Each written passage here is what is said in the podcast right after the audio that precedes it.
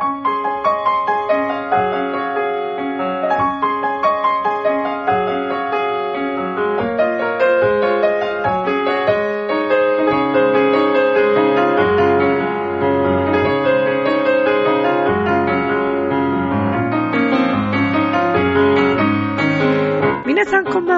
チェルです。いかがお過ごしでしょうか？本日は2月の28日ということで、本日2月ラストとなりましたが、いかがお過ごしでしょうか？さあ、この番組は恋愛、夢、ご縁をテーマに不可能を可能にするをモットーにいたしました。私、ミッチェルがお話をしていくという番組となっております。えー、毎週のね、このラブミッションの中でこのところ、4月から私もまた新たなね、えー、学生になるという話もしましたけれども、まあね、これからまた皆さん新しいこう1年をね、まあ3月4月か、えー春から迎えようというね、方々もいらっしゃると思いますけれども、なんかいいですね、この新しい初めての未知の世界に行くという、なんかね、もうね、もうなんか不安というよりも、もう楽しみしか今は、うん、そうですね、ないかなという感じですけれども、まあ相変わらずね、このところまたちょっと不思議なご縁だったり、えー不思議なメッセージがこう降りてきたりとか、えーそういう不思議な感覚ってやっぱり誰もが持っているんじゃないかなという、ちょっと第5巻、第6巻的な話を今日はしていきたいと思います。この番組は、ちょあへよ .com の協力のもと配信されています。さあ、では今週も始まります、ミッチェルのラブミッション。皆様、ウェルカム。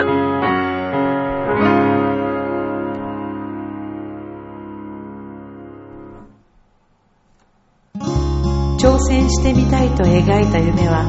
手に届く夢だから。あなたの直感に従えばいい。長平洋 .com を聞いているそこのあなたミッチェルと一緒にラブミッション。改めまして皆様こんばんはミッチェルです。2月の28日です。ようやく声がここまで戻ってきましたけれども、まだちょっと、そうですね、あのーまあ、ね、油断はできないところでございます。まあ、扁桃炎、ね、これ結構、いやね。まあちょっと本当に今年はさらにケアに関しては、いやーでもなんだろうね、このまあ喉に来るっていうのは、うーん、声を使っているのでね、本当はもっと強いはずなんですけれども、まあね、そんな話から、ちょっとふといろいろ私はいつもこう、思うことがありまして、まああの、その、例えば、細菌ですよ。菌。菌で、まあ、風邪とかね、ウイルスというものがあるじゃないですか。まあ、それで侵されている場合はもちろんありますけれども、それだけではなくてですね、えーこれは漢方でも言われているんですけども、喉というのは、まあ、ストレスのツボと言われておりまして、えー特に私はあの、ストレスなんかはね、今はもう、なくなっていくはずなんですけれども、なんか、なんだろうね、あの、その喉のツボって、まあストレスってその漢方でね言われてるってことなんですけども、それプラス、まあそのスピリチュアル的なね、世界でこう言うと、結構自分の言いたいこととか、えー思っていること、口にしたいことがなかなかできなくて、えーそれが喉にこうね、あのー咳がすごく出てしまう方とか、えーあの喉壊すっていうのもね、なんかそういうのも、やっぱりあるんじゃないかなというふうにね、思っていて。えー、で、この前もお話ししたかもしれませんけれども、その新しい世界にね、行こうとしている時っていうのは、また自分の体の海を出すじゃないですけれども、まあそういった意味で今すべてをね、こう出し切って、いらないものを出して体から。で、えー次のステップに向かうというね、私はそんな今なんか最中なのかなと思ったりもしております。いやー、でもね、本当にね、それにしても、世の中不思議なことというのは、まあ今言ったね、このスピリチュアル的なっていう話ですよ。今日ですね、えー、私はちょっと久しぶりに、まあ、あるところにこう行ったんですけれども、ね、その、あるところというのが、まあ、美容室なんですけどもね、髪の毛ね。で、あの、私はもうあの、専属の、もうずっとやっていただいてる、えー、かなえちゃんという方がね、えー、私の髪の毛をいつも担当してくれて、コンサートの時もやってくれたりとかもしてるんですけれども、昨年の9月の13日のコンサートの時もかなえちゃんがやってくれました。で、あの、かなえちゃんと、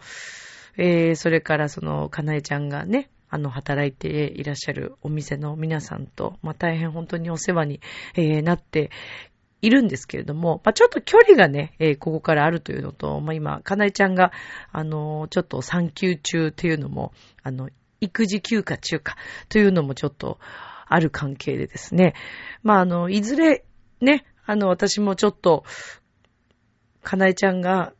美容室に復帰するまでの間、あのー、またね、美容室見つけなきゃいけないなと思ったりして。でもなんか、やっぱり長年ずっとね、お世話になってて、だから、かなえちゃんにやってほしいなと思っている、いたりもして、で、前髪切ってもらったりとかね、たまにするんですけども、まあ、なかなかね、ちょっとお店の方に行くのは、まあ、一回はちょっとね、お願いしましたけど、難しいから。で、今日実は、まあ、いろいろ悩んで、まあ、できたらやっぱり、自分のね、お家に近いところで探そうかななんて思って、まあ、見つけたわけです。で、それこそ今、あの、よく女性の皆さん使ってらっしゃるんじゃないですかね。あの、ホットペッパービューティーってあるじゃないですか。で、あの、私あれ、使うことがあるんですけども、まあ、美容室でだから、あの、探すっていうのはもうホットペッパービューティーを使うのは初めてだったんですけど、まあ、どこのお店に行っていいかわからないからね。で、いろんな地区も最初どこ行こうかなと思っていろいろこう見つけてたんですけども、まあ、どうしても今日、まあ、切りに行きたくて、そしてパーマをかけたくて、まあで、あの、他の用事もあったので、まあその仕事も含めて、そういうのも含めて、時間的にこう、うまくいくところで、えー、探そうと思ったら、まあやっぱり地元だなと思って、で、地元のお店を見つけました。で、何店舗か、あの、ホットペッパービューティーの中でも出てきたんですけども、なんか写真を見てて、あ、ここだなっていう感じとか、えー、そこの美容師さんがね、こう、やりましたみたいな髪の毛のあの写真とかがあって、モデルさんの写真とかがあって、あ、いいなと思って。で、まあちょっと行ってみたんですね。そしたらですね、まああの、出会った方がですね、女性の方だったんですけれども、なんかね、また不思議な出会いでね、お話ししててね、お互いの人生が結構リンクすることがありまして、ちょっとそれにびっくりしちゃったんですけど。ああ、だからまたこうやってね、一つ新しい出会いがあったんだなぁと思って、不思議だなぁと思いました。いろんなお店がある中で、えー、まあまたね、こう選ばせていただいた。で、たまたま担当してくださった方っていうのが、まさかまさかのなんかいろんなリンクする話があって、ああ、面白いなぁと思って。まあだからね、きっとまたこれも一つ新しいいいご縁にね、なったんじゃないかなと思いますけどもね。まあもちろん、あの、かなえちゃんにもね、えー、また早く復帰してもらって、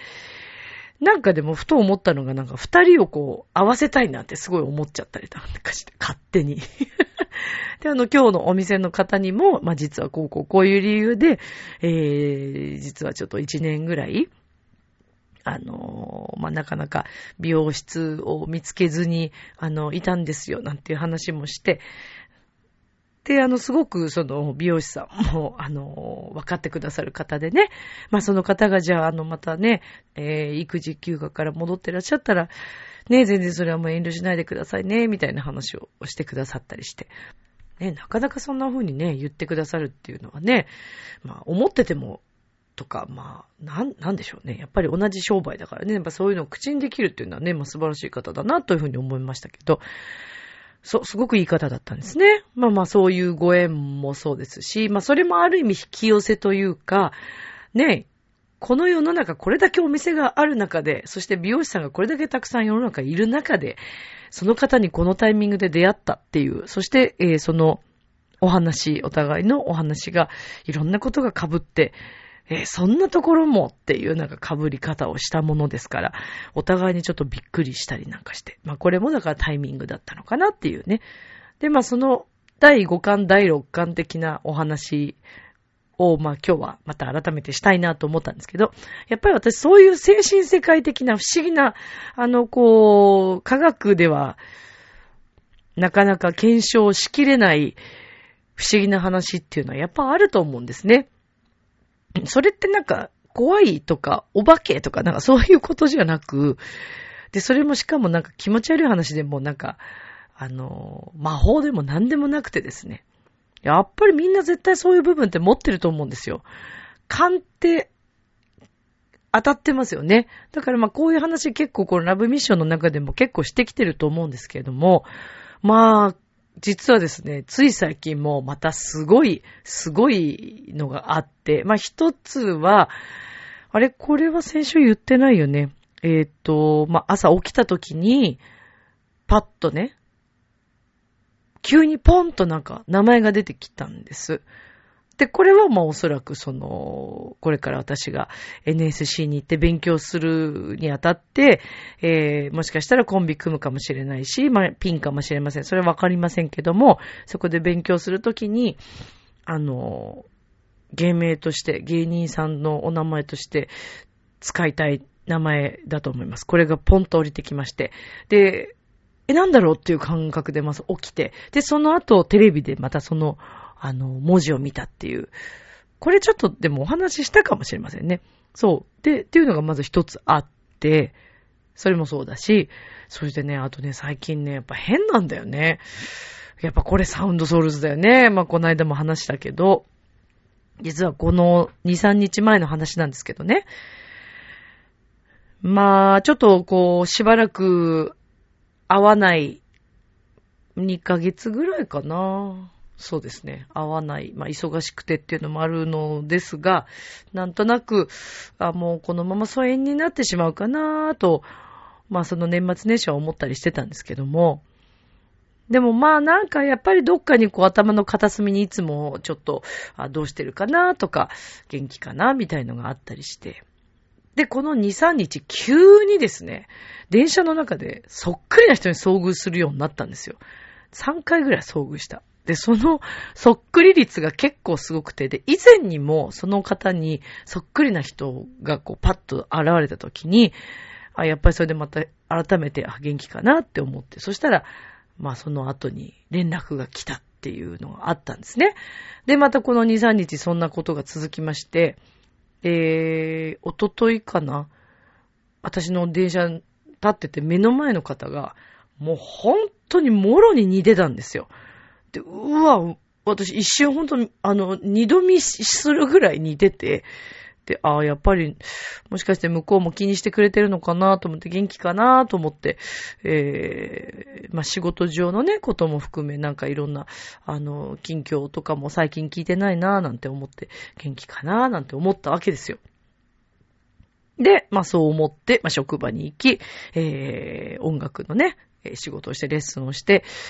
で、夕方頃だったと思います。パッと携帯を見たらですね、連絡が来てましてね。え えーと思って。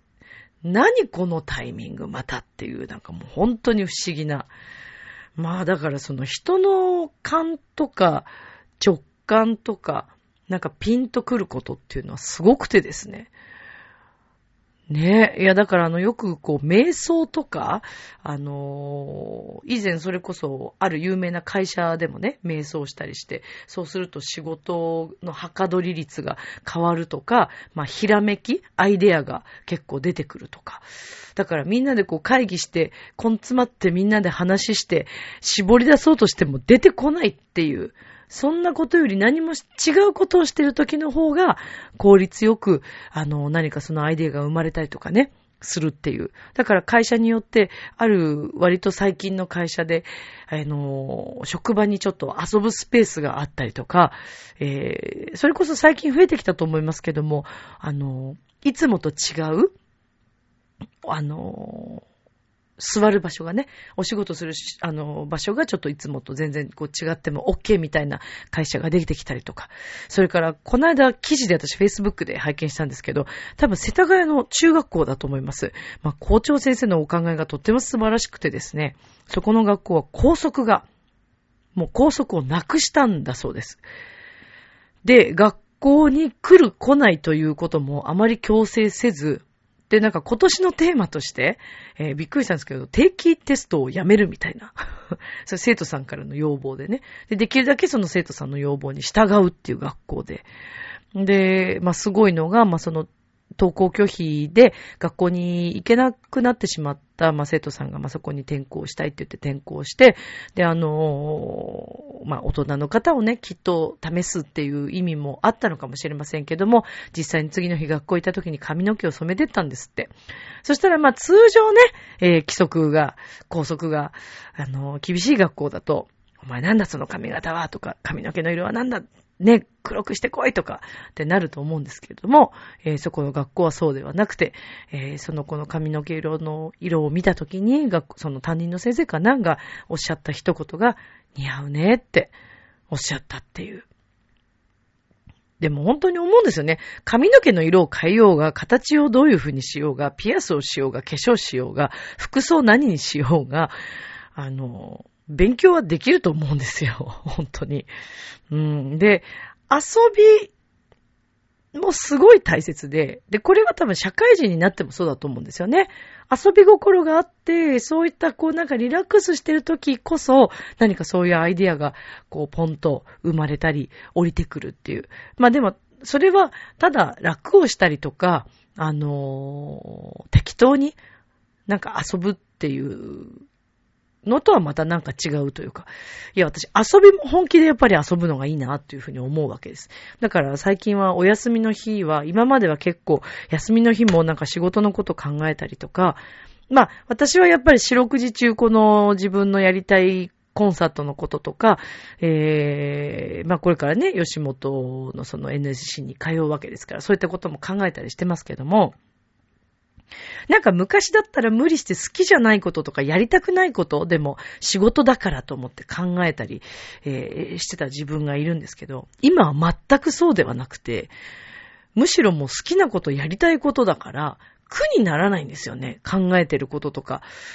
例えばじゃあ、衣装探しのも一つそうですけども、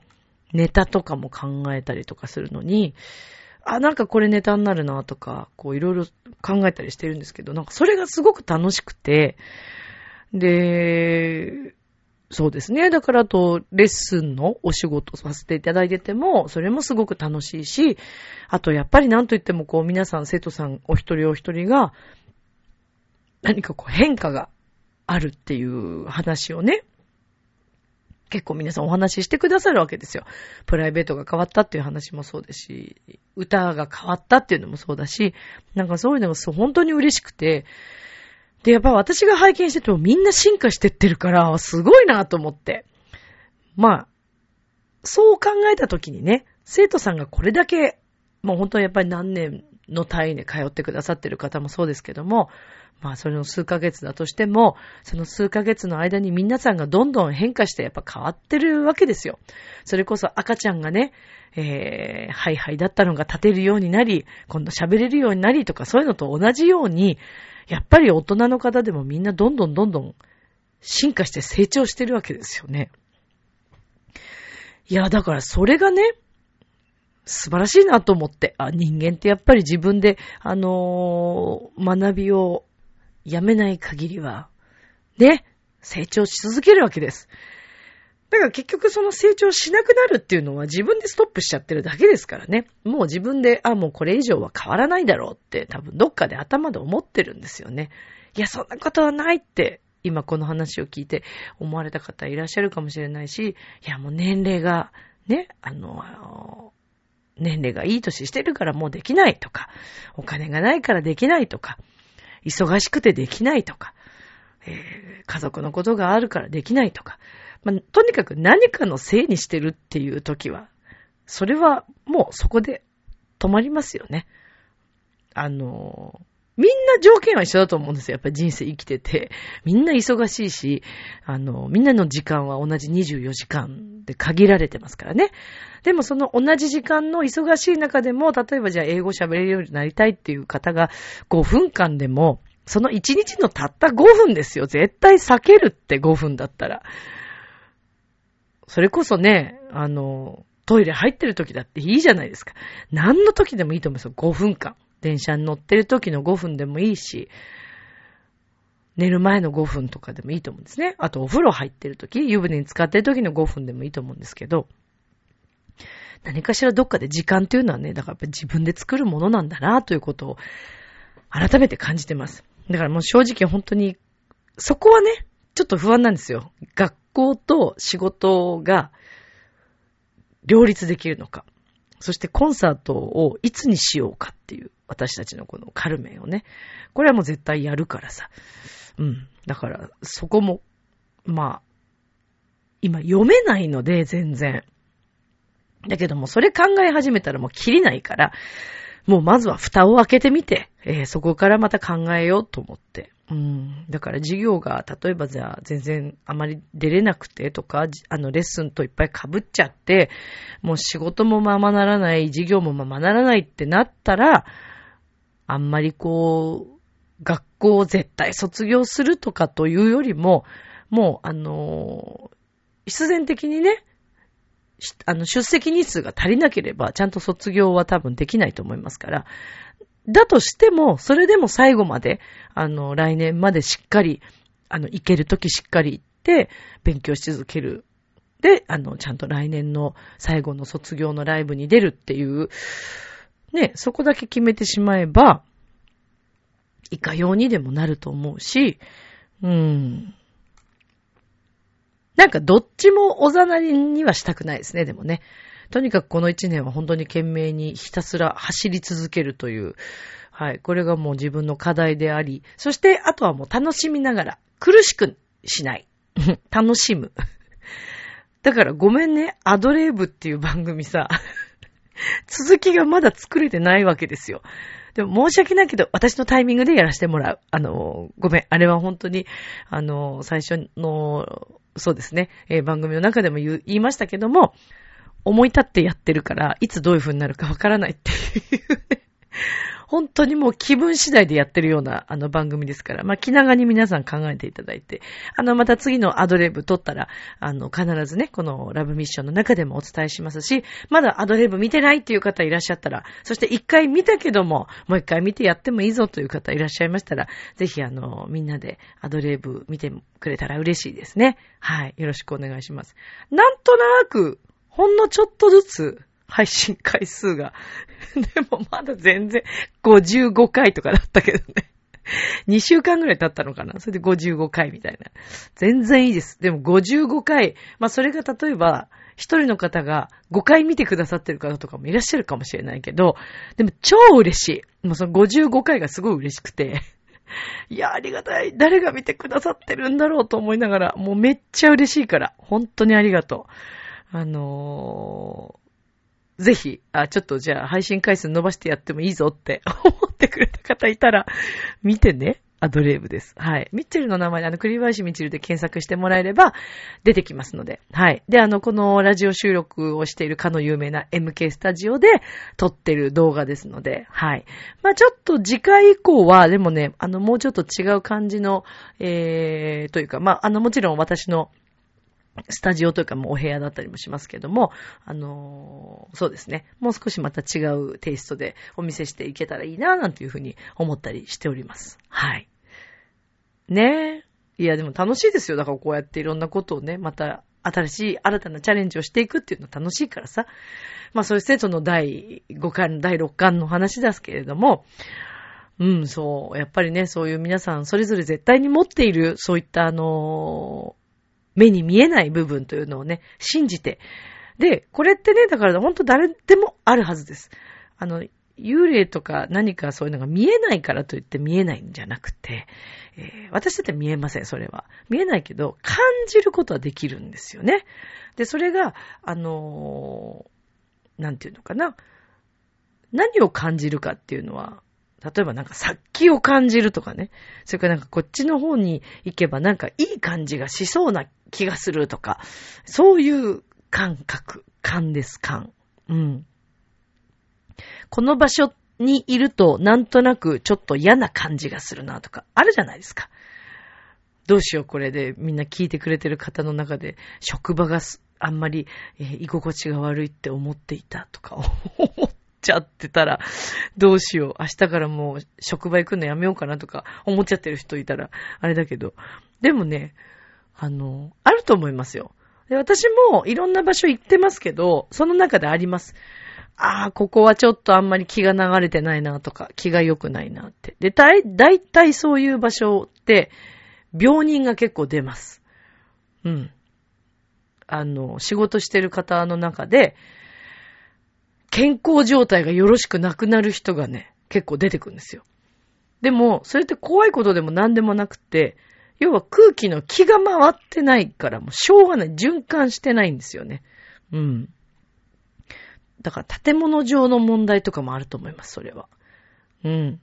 別にその空気が入ってくる、入ってこないとかじゃないんですよ。何なんだろうね、あれね。だって例えばじゃあ、あのー、ビルの上層階とかに入ってたら、ね、空気なの？かどっから入ってくるの？っていう話じゃない？でも、上層階の場合って窓があったりするでしょ？そういうこう景色とか、まあそういうのでまた気の流れって違うと思うんですよね。だから空気だけじゃないと思うんですよね。そう。だからまあそれこそあのー皇居のね、えー、作られてるその場所の木が高いっていうのもそうですし、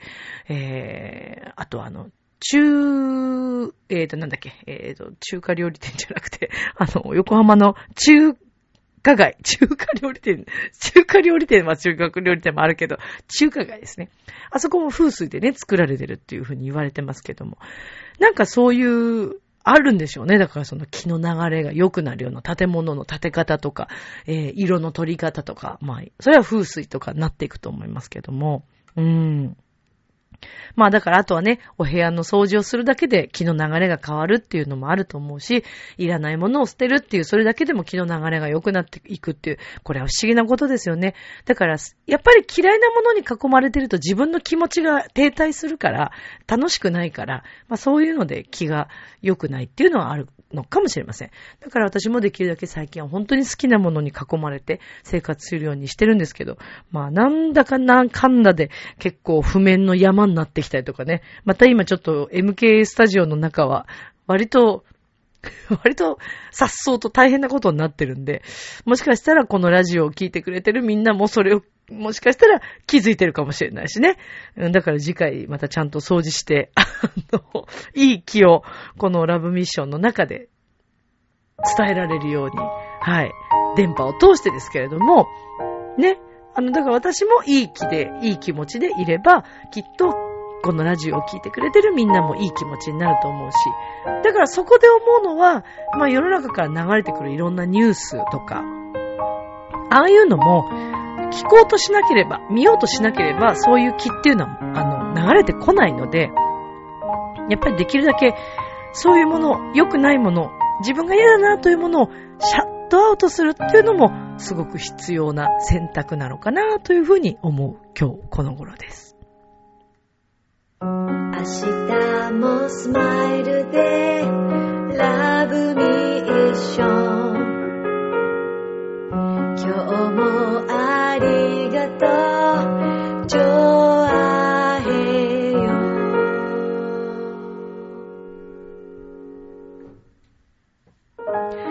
ということでエンディングでございます。もう私あの今まで自分にそんななんか高いコップとか、自分が飲むものね、グラスとか、そういうのって使ったことがあんまりなかったんですけど、このところはもう、まあ、ずっと今すごい気に入ってる、使ってるカップ、お茶飲むカップとかね。で、今もう一つ増やしたのが、グラスを増やしたんですよ。まだ使ってないんですけど、何のタイミングで開けようかなって。まあ、高いと言っても、そんな何万とかじゃなくて、5000円とかなんだけど、それでも私にとってはもちろん高いわけですよ、自分で使うには。でも、好きなものだから、すんごく長く持つ、使うと思うの、大切に。そう思ったらね、何十年も使っていくんだったら高くないのかなって、だからより好きなものに囲まれて、また暮らしていきたいと思います。それでは、今宵も良い夢を、明日も楽しい一日を、みんな大好き。バイバーイ。